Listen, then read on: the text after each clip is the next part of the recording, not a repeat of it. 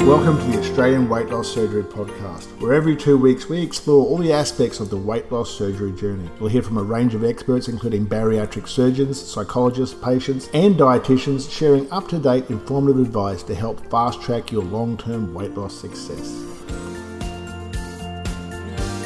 Welcome, everyone, to the Australian Weight Loss Surgery Podcast. I'm Jackie Lewis, clinical nutritionist for BN Multi, and today I have with me Anthony Benici.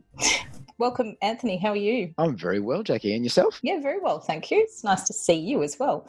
Um, so, today we're going to cover discussing your Brain Blinkers program, basically, a program that helps to release p- humans from three key mental barriers to high performance and success. Can you tell me a little more, Anthony? Oh, sure. How long have we got, Jackie? I know, I know. That's the thing. No, it's uh, over the last 15 years, Jackie, I've been um, speaking around the globe on this little topic that's very dear to my heart because not only was it something that I found in business uh, when I worked at a pharmaceutical company, actually many, many years ago with your husband. I believe you're right. oh, Roger Lewis, my goodness. So I was at that company for, for a number of years and, and in leadership positions. And, and I remember being in a position uh, of sales manager. Okay, so basically a middle manager and looking after a whole bunch of people to trying to get the best out of them, right? And I, I employed a number of tactics, that whole sort of motivational side, high energy, just to get people, you know, let's go, let's go. But what I found worked the most was to find that one, usually one thing that was, I guess, blocking them or in their way of achieving what they wanted to achieve. And more often than not, that one thing was actually blinded. It was something that they weren't aware of. And it wasn't until just having chat, chats over coffee was such a common thing for me. Um, you know, having a chat about something, not specifically looking for what I now call the brain blinker, mm. but just uncovering, you know, sort of what hurts a little bit or what's not going so well. And quite often it came down to a fundamental belief about something very specific. And in selling, it might have been a, a fear of asking the customer to do something or, or something even as simple as, as asking a customer a little bit more information about. So I did a little bit more research on it and the whole sort of cognitive behavioral science behind it. And 15 years ago, I, I started my own business. And I've been speaking for like 15 and a half years now. Now, Brain Blinkers is the main thing I do right around the globe. I wrote the book and did all that. And it's still the one program that I find has the most impact on people. Uh, no matter if we're talking on a podcast like this or someone's read the book and they've contacted me or we're in a live session together or, as we know, over the last sort of nine, 10 months, been a virtual session. And the Brain Blinker is quite simply, and if, if anyone wants to have a look at it, uh, you know, online, the logo, if you could just imagine, is that brain with blinkers or horse blinkers around it. And the idea is that we have beliefs that are blinkering us or stopping us from being our absolute best. And that's what I've been focusing on over the last 15 years to help people not necessarily change just for the sake of changing, but if they would like to change, if they recognize the need to change, as a lot of the people listening to this uh, little podcast right now have gone through enormous change at some mm. stage recently. I mean, even if you haven't been through bariatric surgery, my goodness, the last nine, 10 months, the whole COVID thing, my that goodness. will show you change. Absolutely. change forced upon us. Yeah. So, I mean, change is the constant in the world and never has it been more important than right now. So, we're going through this change. Our brains don't usually like it for many, many various reasons. But what we find, what I have found, and certainly as I've coached or spoken to hundreds of thousands of people, is that one little belief, it can be innocuous. And if you become aware of that, it can change your behavior really, really significantly. And that's what I love to focus on over the last, I guess, like I said, 15 years. It's quite incredible how one, like you don't know what you don't know. Yeah. And there's things about ourselves that we obviously don't know that we don't know. And it sounds to me that you've got that key to uncovering these kind of blind spots and bringing into vision almost what those kind of limiting beliefs and um, saboteurs are. Yeah. Do you have a special kind of story that you like to relay around maybe someone you've seen use your program and had a huge kind of aha moment and just the impacts it's had on their lives? Oh, absolutely. Yeah. So sure you've before, got a few.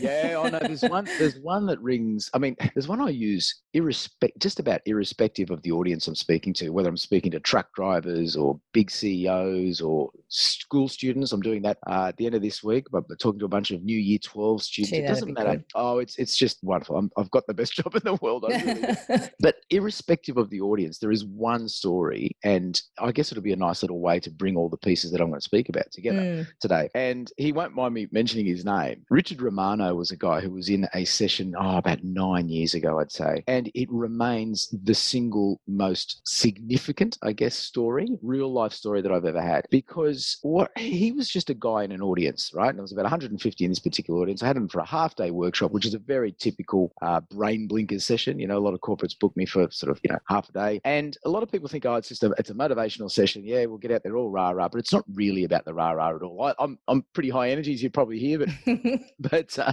I, I don't believe in that sort of sort of false rah rah. You know, the false. you know, hey, everybody get up and do it type of thing. What I believe is that when you strike something significant, you just need determination and action. I'm a, I mean, I'm in the Mm. middle of Mel Robbins, and no doubt you've seen it, Jackie, uh, the five second rule at the moment. And it's all about just, hey, just put everything else aside, count down from five to one and go and do the flaming thing. you know, that's- Yeah. that's what it's about.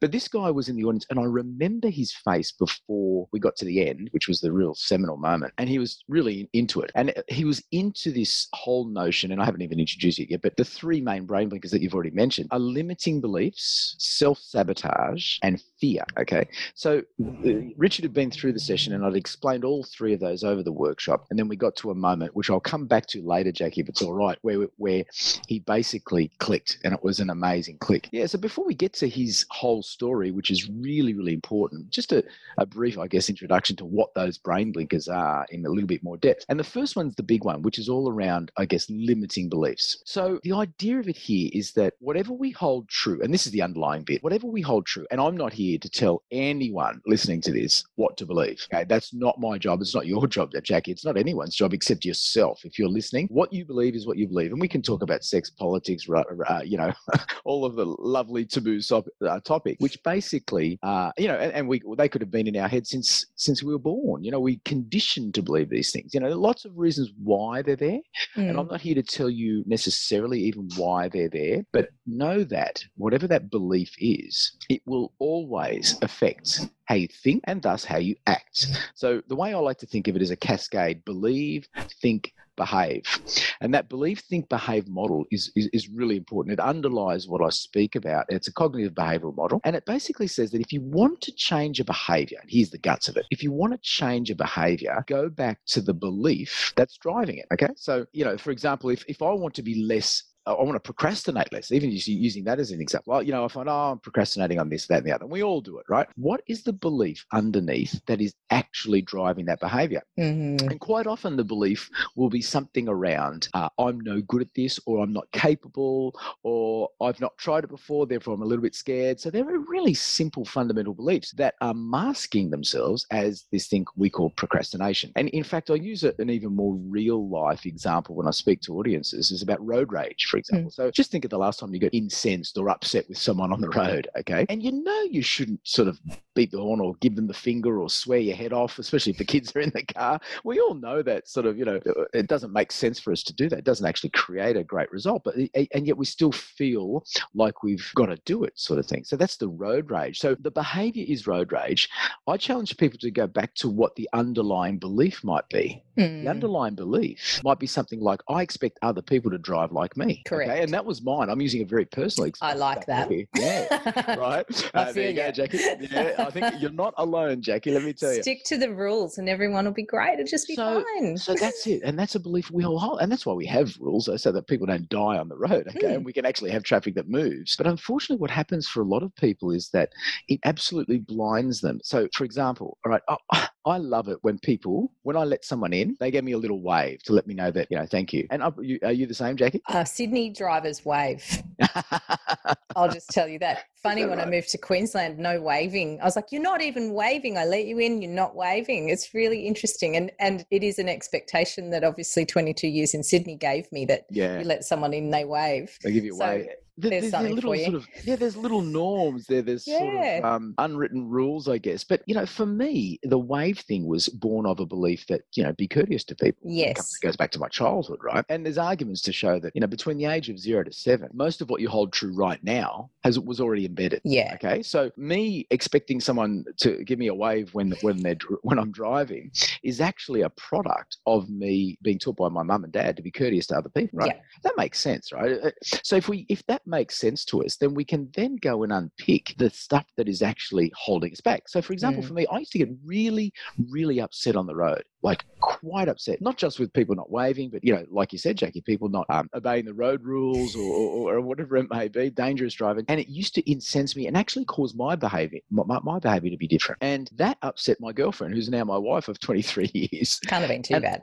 Uh, yeah, well, it's, it's, it's going okay. But at that time, I remember her saying, you know, look, I really don't like the way you drive. And I remember being defensive about it, saying, well, that's, you know, A, it's who I am, and that guy did that, and you know, was pointing the finger everywhere. And I thought about it more. I thought, hang on, what is behind me being so upset on the road? And it was, the belief was, people should drive like me. So Mm. that actually became my limiting belief. And I uncovered that and thought, okay, what can I do about that? Well, I actually now choose not to hold that true. Mm. Now, when people drive like me, you know, give me a little wave, it's uh, get a little smile on my face. That's fantastic. Sure, I do like other drivers, like you, Jackie. You probably are courteous, right? I do like a wave, yes. Yeah, we love a wave, but I now, I now don't expect every single person on the road to do it. Mm, And the reason I don't expect that is because they're all not like me. I might have a few like me, many who are not. And who am I to think that I control the world? It's Yeah. it's actually insane the more you think about it. When you peel it back to that, it's interesting to see what you find and understand that would then, of course, change the way you think about it and your reaction to it.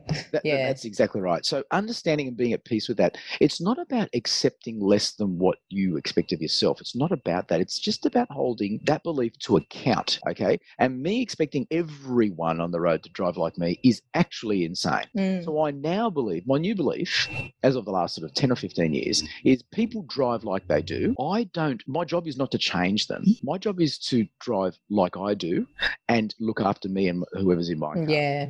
And and since doing that, Jackie, I, am, am I less angry on the road? Absolutely. Whereas I used to be like a nine and a half out of ten angry, quite seriously, Yeah. crazy, silly. And I, you know what? I used to blame my Mediterranean blood on that. That, that was one of the crazy little excuses I used. There's a lot of beliefs there. Yeah, oh, there, there are, and- they're, they're Yeah. enshrouded and encapsulated, right? Until I stripped it back and just challenged it and thought, hang on, hang Mm. on, I've got half a brain here, and I can see that the behaviour is not helping me. What am I going to do about it? My Mm, new belief is people drive like they do. I'm not in control of them. I just control myself. Since doing that, my level of annoyance on the road, I reckon if I give it a gave it a number from nine and a half out of ten, it used to be, it's now probably three. Yeah, So nice. Do I still get annoyed with idiots? Of course I do. You know, someone driving really crazy, shake my head or maybe give them a look or whatever it may be. But I now I no longer want to kill them type of thing. right? Yeah. Killing, you know, we're peeling it back good. from there. That's good. It's not good. Get, go, going back from that is is a very good.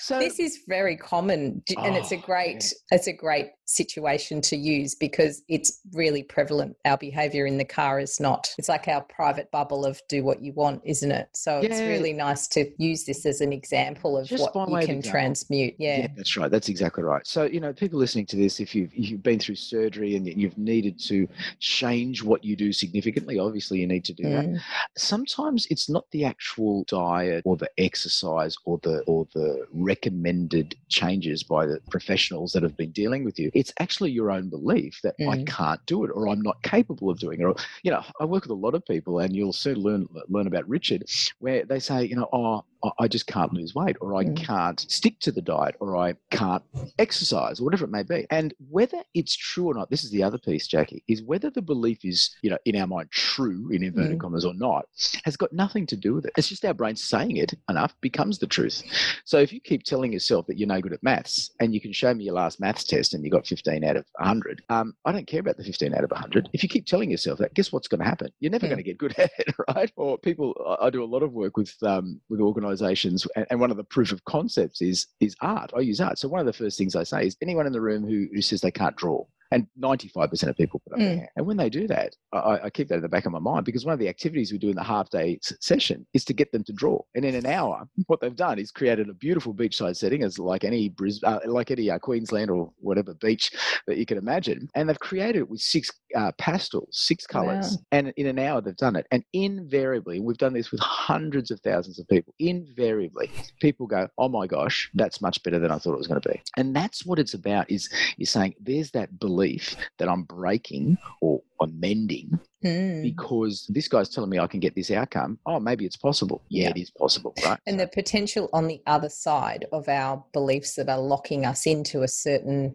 way of being or what we're seeing in our lives, it's obviously a key. And I've read a lot about this kind of thing too. And I find that there's an understanding of prior to six years old, we're just a sponge that's absorbing these beliefs. So mm. you can't even be held accountable for making these beliefs because a lot of them are not yours. oh, They're things absolutely. you've heard, little snippets, end of conversation that some adults been having, and they all go in and get kind of stuck in there. And Yeah. until we find programs like yours or some other way of digging out this stuff from unconscious, the we just don't know that it's there. And That's right. accessing it and accessing it in a nice and easy and you know clean and happy way right. um, rather than digging up and you know i guess re-affecting ourselves this is yeah perfect way of doing it Yeah, that's that's why I think I've been so you know excited over the last sort of yeah period of time to be able to do this because it is exactly what you said. Ultimately, it's about taking responsibility for yourself, and Mm. yet in the same breath,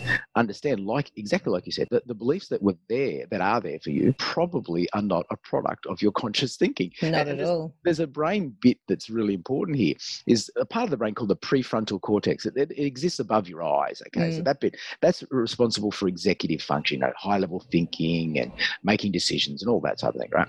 And that doesn't mature in a human until the mid 20s i know. In girls it's actually early 20s but men they reckon never mature That's- Uh, there's an argument for 26 27 is the Yeah, argument yeah that's but right. it's So you know later. we're we're running our lives at that point aren't we we've left, we've left home we've studied we've started working we're 26 years old and we're expecting that we would be able to manage ourselves but our Yeah. brains aren't ready Yeah, that's right. Uh, and, and let alone, you know, 19, as I've got a kid Yeah. uh, just about to turn 18 and uh, on his P's and, and Oh. his li- he's got his license. And insurance companies want to want to charge you a crazy amount because they know that children or young adults at that Yeah. age aren't capable of making those decisions because their brain hasn't matured yet. So the, what, what, why I'm saying that is that a lot of the beliefs that went in, you know, up six, seven years of age, hmm. just went in. They went in unchallenged because our prefrontal cortex didn't say, "Oh, that Hang on a person said that to me." Hang on, that's right. it didn't say, "Hey, you know, th- uh, I, that person was in a, a foul mood," and that's the reason that they just hear the yes message. and the brain believes it to be true absolutely. obviously so It then it. that's where we're living our lives from and That's do right. you know the percentage of that kind of reactivity the understanding of you know this bank of beliefs and ideas and an understanding of the world that we have or we made when we were six it's a huge percentage of the i've heard 90 to 95% Yeah, of the choices That's we heard. make Yep, uh, are based on unconscious junk that went in in our childhood Yep. whether we had a rosy childhood you know if we had a Right. supportive and loving childhood isn't that great some of those beliefs will serve us now but if we didn't we're running from that platform Yep. of all these different you know voices we hear during you know heated arguments that kind of stuff and to be able to understand that i think is the very beginning of wanting to look at that That's exactly right. You summed it up so beautifully. It it is the genesis of our behaviour. It is the Mm. basics of our behaviour, and we were either not aware of it. Actually, most of us, and, and the number I had um, to answer your question, ninety five percent is what I heard too. right yeah NLP and, and the whole sort of understanding of the brain. Uh, that that's a hard number to actually um, justify or, Mm. or, or to, to ensure is correct, and yet it makes complete sense that Mm. most of what goes in goes in unchallenged up until the age of 26 so to speak but most of what our formative and they call it, it, it in psychology they call it imprint zero to seven Yeah. is the imprint phase you know just to back up your, your knowledge about the, the sponge effect right and then we spend the rest of our lives essentially working from that platform now Mm. like you said it's not all bad my goodness i got No.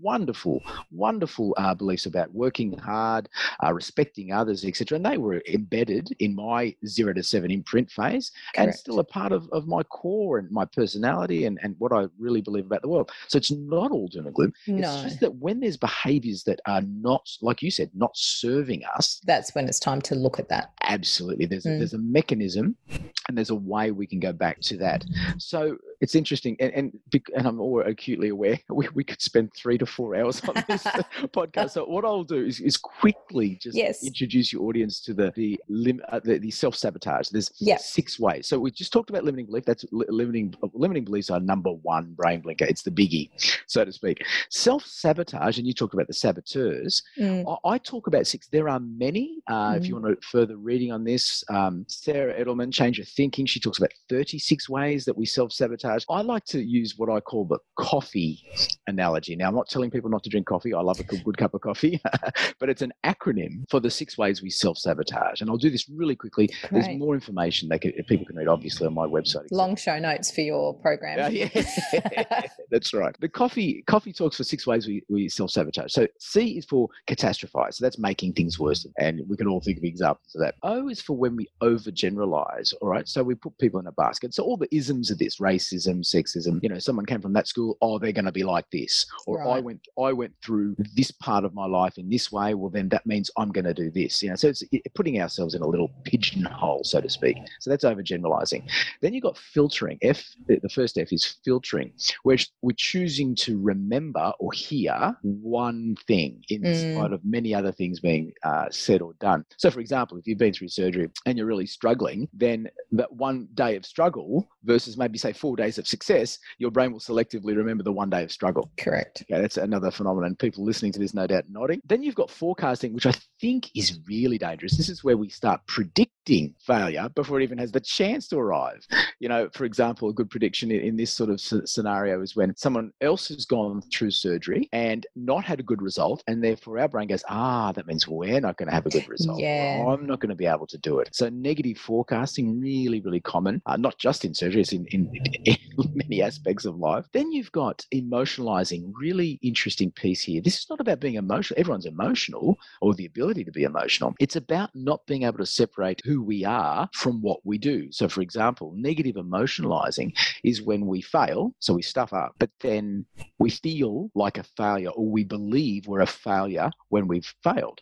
In fact, what's happened is you've just failed. Yeah. So and that's going to happen. And that's going to happen to everyone. And identifying time. with that is not a good kind of way forward. Well, that's right, because what you are starting to do is believe you as a person are the failure, whereas in mm. fact, uh, the thing that people have gone through uh, is the failure, uh, not you. So, you know, with children, it's a really big thing. I remember learning this really early on, thankfully, is not to associate my, my children with the stuff ups they do. For example, you know, they, they, when they're little, they write on the wall. And instead of saying naughty girl or naughty boy, it's you've got to identify the action. That's that. the naughty thing. That's, yes. That's naughty. You're a good kid that's made a bad decision. Yeah. Or, or not, a, not a good decision, so to speak. So, uh, really important not to feel like a failure when you fail because we all mm. fail. And if we all felt like a failure, my goodness, we'd be in all sorts of trouble. and then the last piece, um, which people can look up, I, I, I made the word up. It's called effectualize. Okay. That means be at the effect of things rather than at the cause. And this is, you know, the, the domain of uh, the I, we call it the Oz principle, which is a, a, principle that Smith Hickman and Connor have been around for about 25 years. It's one of the most powerful models of accountability I've ever seen, and I'm doing it no justice by speaking to it to it in a minute. But look it up, and, and and certainly it's a it's a core part of what we do in Brain Blinkers. Is just think of a line like a horizontal line line. You're either above or below this imaginary line in life. And when you're below it, you're at the effect of things. You know, you're mm. blaming others. Oh, this happened to me, and I was brought up to eat too much, and this and this and this and this. Tonight, it's not my problem, it's their problem. When, and when you're there, you're not likely to find a solution. In fact, your brain will target the problem. And so it becomes self fulfilling. You know, think about the problem, oh, blame, blame, blame, deny. It's some of victim mentality. We all go through that, right? Break that cycle. It's critical to be what we call at cause, which is to say, all right, what can I do? What's in my power to change this result? And what, what can I do to affect that to affect that result? So it brings the accountability to you. And by doing that, you just open your brain to the possibility that things might uh, have a solution. And that's mm. that's that's what I call don't effectualize. Don't be at the effect of things. Be at the cause of them, and just step out and do that Mel Robbins thing of you know five five four three two one. I'm going to go for a walk. Yeah. Instead of saying, "Oh, it's because I can't do this," blah blah blah. Set so, yourself up. Yeah, setting yourself great, up. That's yeah. right. So that, that's the six way. Well, there's many more, of course, but mm. in, in, the Brain Blinkers methodology, I talk about six ways that we self sabotage. You know what? The third one is around fear. And you know what? There's no, never been a year, I think, certainly in my 50 years, where people are more fearful and uncertain and whatnot. Um, and he, this third brain blinker, oh gosh, again, it, with time, I don't want to get too much here because it could be really long, but effectively, we've got to realize that we're fearful because it protects us. Yeah. Fear is a, is a an absolute emotion that is designed to protect us and to keep the species alive. If we think of it from that, what we call primal theory perspective, meaning, you know, the saber-toothed tiger comes into the cave and the caveman has to react really quickly. And that's that fight or flight response, right? Yeah. Instead of thinking about things, right? So that, that's what's happening, that fight or flight response. When we fear, we're basically trying to protect our lives. Unfortunately, it results in us sometimes not doing very good things. So the one thing I think about here, and it, again, it's going to be in the book, it's in, certainly in the program that I work with, is this thing called the what's called the Yerkes Dodson effect. And this this is where you think about how you perform and the amount of adrenaline in your blood. As adrenaline increases, so as you the fight or flight response is triggered in the low amounts, right? Your act, your energy increases and your ability to perform increases too. But then if you can just imagine like an upside down U, it gets to the top of the curve, and then any more adrenaline actually reduces your performance. Mm. We all know that feeling. You know, maybe you've been asked to speak at a wedding or off the cuff, the boss says, Hey, what are your thoughts on this? And we freeze or we we can't get our words out. Uh, and that's that's effectively the Yerkes Dodson model in practice. So the idea with fear is to let it happen. It's a natural thing. There's no question, right? It's not a bad thing, but to manage your adrenaline. So if you're feeling low in energy, do things that increase your energy, obviously, mm. right? So go for a run, talk to your mum, uh, listen to your favorite song, and that increases your energy so you can get to that peak optimal level of adrenaline. But if you, most people are actually too much adrenaline, they're too far down that track. What you want with people like that is to reduce the amount of adrenaline in your blood. And the classic way, the easiest, cheapest way to do it is to quite simply deep breathe. And yeah. if any of your people are doing yoga, meditation, Pilates, all those wonderful things, they are beautiful for that 10 minutes, 20 minutes, 45 minutes, whatever it may be, of reducing your adrenaline by encouraging you to breathe deeply. And it's mm. a beautiful technique to help you deal with fear. Yeah, and increases that prefrontal access to the yeah. prefrontal cortex where we can make good decisions and we can organize our thoughts and look into the future. Whereas right. when you've got that cortisol blasting through everything, you are coming from the base of the brain, which That's is right. not it's instinctual. So it's reactivity and it's kind of that primal, you know, survival kind That's of right. choices that you'd be making rather than letting those thoughts from the front of the brain start to actually fold unfold. Yeah, so it's uh, it, that's what meditation does. That's what all those things are all about is just Sure calming things enough to let us think straight. So That's I right. think the world we're living in too, with technology and all that sort of stuff, messing up our neurotransmitters a little bit. These kind of breathing techniques and you know reducing that kind of reactivity will help us to function, you know, overnight almost. Yeah, that's right. That's right. So, eh, like you said, you said it really beautifully, Jackie. It's once you realize what's going on, and so much of this is around awareness, and actually it leads me to the last thing here, which is Yeah. all, all around how how do you remove this stuff? How do you actually do something about it? You know, Where do we sign up? where do you sign? yeah, ultimately, where you sign up. And I, and I just wanted to, to give your listeners just an idea of, of the process here, because in my experience, and this is where I bring back that story of Richard that I promised early on. At this stage, right? So if you could just imagine, I was speaking, you know, for a couple of hours, and at this stage, Richard had been intently listening, hadn't said a single word during the workshop. And we'd done breakouts. We'd done the pastel sketch that I'd mentioned before, and he'd done that. He was smiling a bit. And I got to this stage, and I said, "Okay, guys." This last 20 minutes, I'm going to talk about how to remove the brain blinker. Okay, so get your blinkers off, so to speak. And it's a four step process. It's the last acronym that I'll share with you, and it's called the ACID test A C I D. Four steps. And the A stands for being aware. So be aware of what you hold true. Be aware of the belief, like I had when I was a road rager, which is people should drive like me. That's actually in my way. And then I threw to the, audience, I'll never forget this. I, I threw to the audience and I said, "Oh, listen, is there an, is there someone in this room?" And this was a pharmaceutical company, so these are guys and girls involved in the sales and marketing of pharmaceutical products, right? Prescription products. And I said, "Who's got an example? It can be a personal example or a professional example. Doesn't matter as long as we got one of of someone who who would like who's got a limiting belief and would like to shift it." This guy put up his hand and he said, "I'm Richard Romano," and he stood up. And Richard was a big lad, big lad. And he said, Anthony, I can't run. That's my limiting belief. And I remember saying to him from the front of the stage, and all his mates sort of laughed. And from the front of the stage, I said, mate, do you want to run? he said, yes. And I said, why? And he said, and despite what you're probably thinking right now, he said, my wife takes my four girls for a walk around the oval every second day. I've never been, and that makes me feel sad. So it was nothing about his weight, incredibly. It's just the fact that he's missing out on time with his kids, right? And so I thought, okay. And I remember turning to my flip chart going, wow, this is a biggie. Better get this right.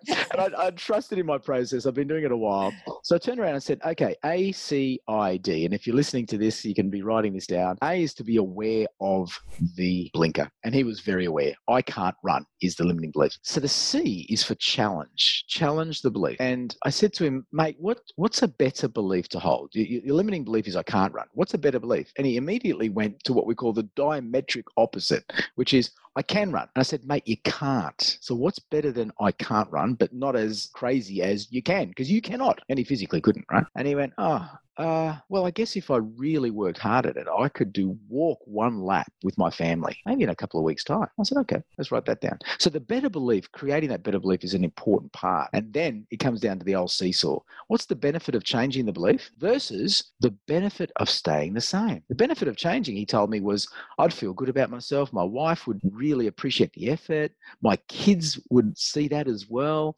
I'd probably lose a few kilos, feel better about myself, la di da di da. And we all know the benefits of fitness. Goodness, mm. we all know the benefits of of eating well and staying online with nutrition. We, we, we all understand it. And yet, a lot of us fall off the bandwagon. Yeah.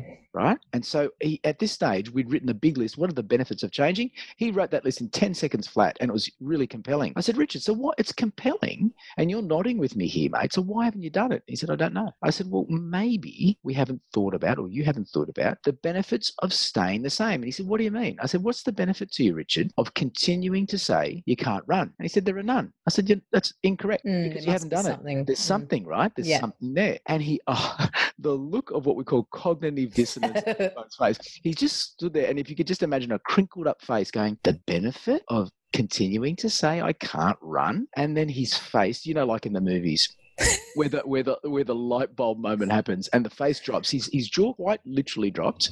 His eyes opened, and at that stage, I remember looking at him, and I must have looked like the Cheshire Cat because he had that moment because it was the, the awakening. He went, "Oh my goodness!" and he stopped, and it looked like he was searching for the words. I said, "Just say it, mate." He said, "I've always been the fat guy," and it's that sense of identity. Yes. He said, "At school, I never ran in the races. You know, I could eat more meat pies than anyone else, and I could drink more beer at uni than anyone else." And da, da, da, da, da. for 48 years, he'd mm. been the fat guy, and he, he that moment at, a, at a venue in the Hunter Valley or wherever we were, he's just in front of all his peers. He just went, "Oh my goodness, mm. that's what's been driving my behaviour, Which is, I, I identify with being big. I don't want to be necessarily, but I've identified with it. It's who I am. Yes. And I said, "Mate, do you reckon that's affecting your behaviour?" He said, "Yeah, sure is." I said, "Is there anything else? Is there any other benefit to continue saying I can't run?" And he said, "I don't have to run." Mm. I said, "That's an, that's another benefit, mate. You don't have to sweat. You don't have to work, of course. And, you know, that's that whole comfort zone thing, you know, getting out of the comfort zone. That's a benefit. Mm. To not change is a benefit to our brain. And so what happens here is you just line up the, the benefits of changing versus the benefits of staying the same. And you have to be brutally honest. Mm. And if the benefits of changing the belief outweigh the benefits of staying the same and holding on to that limiting belief, then you can progress forward. If not, you're not going to change yet. It won't happen. You'll be pushing the proverbial uphill, so to speak. Yes, yes. And I just remember Richard saying, "No, it's it's that left." You know, as I was drawing on the whiteboard, it's the left hand side, the benefit of change versus the benefit of hanging on to the limiting belief. But I can't reinforce, folks, when you're working with me, or if you read the book or whatever you do, being so brutally honest with yourself is hmm. fundamental mm. here. And he said, "Yeah, it's that." And so then we get we progress to the third step, which is imagine what it's going to be like, mate. Imagine this afternoon when you get home and you put on a t-shirt and shorts and you go for a walk this afternoon with your kids. What's going to be the look on their face? What's going to what's the weather going to be like? Are you going to be sweating? And that visualization and using all your senses, not just visual, is mm. really important. You know, it's that thinking of the dress, thinking of what you're going to wear, thinking of the reaction of people that I know a, a number of your listeners already are very yes. well aware of. This know? is a really pertinent story to, yeah. you know, oh, relatable, totally relatable. Yeah, no doubt. And, and, and not only to people who've been through what your listeners are being mm. it, it's, it, it's in life as well. And, and Richard just imagined, what he even imagined was the look on his wife's face, you know, when, when she got back from work that Friday afternoon and saw him in t-shirt and shorts saying, let's go for a walk. Mm. And, you know, it's a beautiful thing. And he got quite emotional at that stage. And then the D, the last step is go and do it. Yes. Right now, now, what are you going to, and I said to Richard, what are you going to do this afternoon, mate? You get back at 3.30 from this conference. We're finishing at lunchtime here. What are you going to do? And he said, I'm going to put on a t-shirt and shorts. And everyone sort of, you know, went into a Yeah. And I said, oh, calm down, everyone, calm down. Um, this is up to Richard, not up to you. Good on you, mate. You've done a great thing. He talked to me afterwards and said, mate, I'm going to do it. I said, I know you are because I can see it in your face. You know the long story or the short story of that one is that that was January, I think 2013 or 2012. Actually, it was 12. And in January of 2012, between there and August that year, that guy lost 30 kilos. Wow. And ended up um, competing in the Sydney City to Surf. That's he, incredible. He, and you know what he did? And I had no idea. He texted me on this day in August. I was watching the footy with my kids, and I got this text from an unknown number, and it was just a picture of him holding the dodgy Sydney, oh, you know, the, the little yeah. Thing. And he just oh. took a, a, selfie and said, "Thanks, mate. Don't oh. ask me my time." Like it's not as if he's running, you know, record time. No, but still out there, out there doing goosebumps. It. That's amazing. Oh, it's, yeah, it's so cool. The and year after, where, he, yeah, well, the year after. He did two he did two half marathons and a, and a full marathon. Oh my god! Which is, which is, a marathon more than I've done. That's for yeah, sure. It's so, absolutely you know, right. Absolutely anything possible. And that's the power of these beliefs and being aware of them. But it's also right. brings me to, you know, the use of willpower when yes. people are like, I'm going to lose weight, I'm going to get fit, I'm going to do whatever it is you're trying to do. That no, no amount of willpower is going to bust these beliefs and no no meal plan and no this week's diet is going to actually crack through this to allow this success to come through. So i'm going to say it again without the mindset work this journey is harder. It's not so that sure. it wouldn't be successful because the surgery is a wonderful tool but without changing this underlying understanding of ourselves it would make the road a whole lot easier. So so true. So true jackie. Um, and that's why yeah I, I think that the key to it, it people listen to this and people have been involved in my workshops and done my online program and quite often what they do is they'll binge it because it's so it's so relevant to them. It's so so now so to speak um, that they sort of just do the whole program in, in one hit. A number of people have emailed me after they've signed up like a day or two later and gone thank you so much i'm doing mm. i thought how the hell you've done it i haven't slept but i've changed a few yeah, beliefs yeah. just incredible. So on that note how do we access your amazing work? What oh um, sure. Yeah the, the brain uh, so if you just remember brainblinkers.com that's yeah. the easiest way to get it'll it. Will be in the show notes below the podcast. Yeah that's yeah. right. And, and and if you go into the brain blinkers sleeve you'll see it there and it's called the brain blinkers online program. Jackie what i've also got is a, if there's a code and i'll make sure it's in the notes as well uh, bn multi. Yeah. i think it's bn multi one. I'll make sure that's right but i'll have it in the notes for everyone. It's a i'm offering 25% off. Oh wow that's very generous. And it'll be the first hundred people, whoever you know, sort of jumps on board first. And, and Brilliant. It's, it's, a wonderful, very um, accessible program. It's it's basically a portal. Mm. Uh, it's it's jump in, start from the beginning, do the videos. They're, they're modular.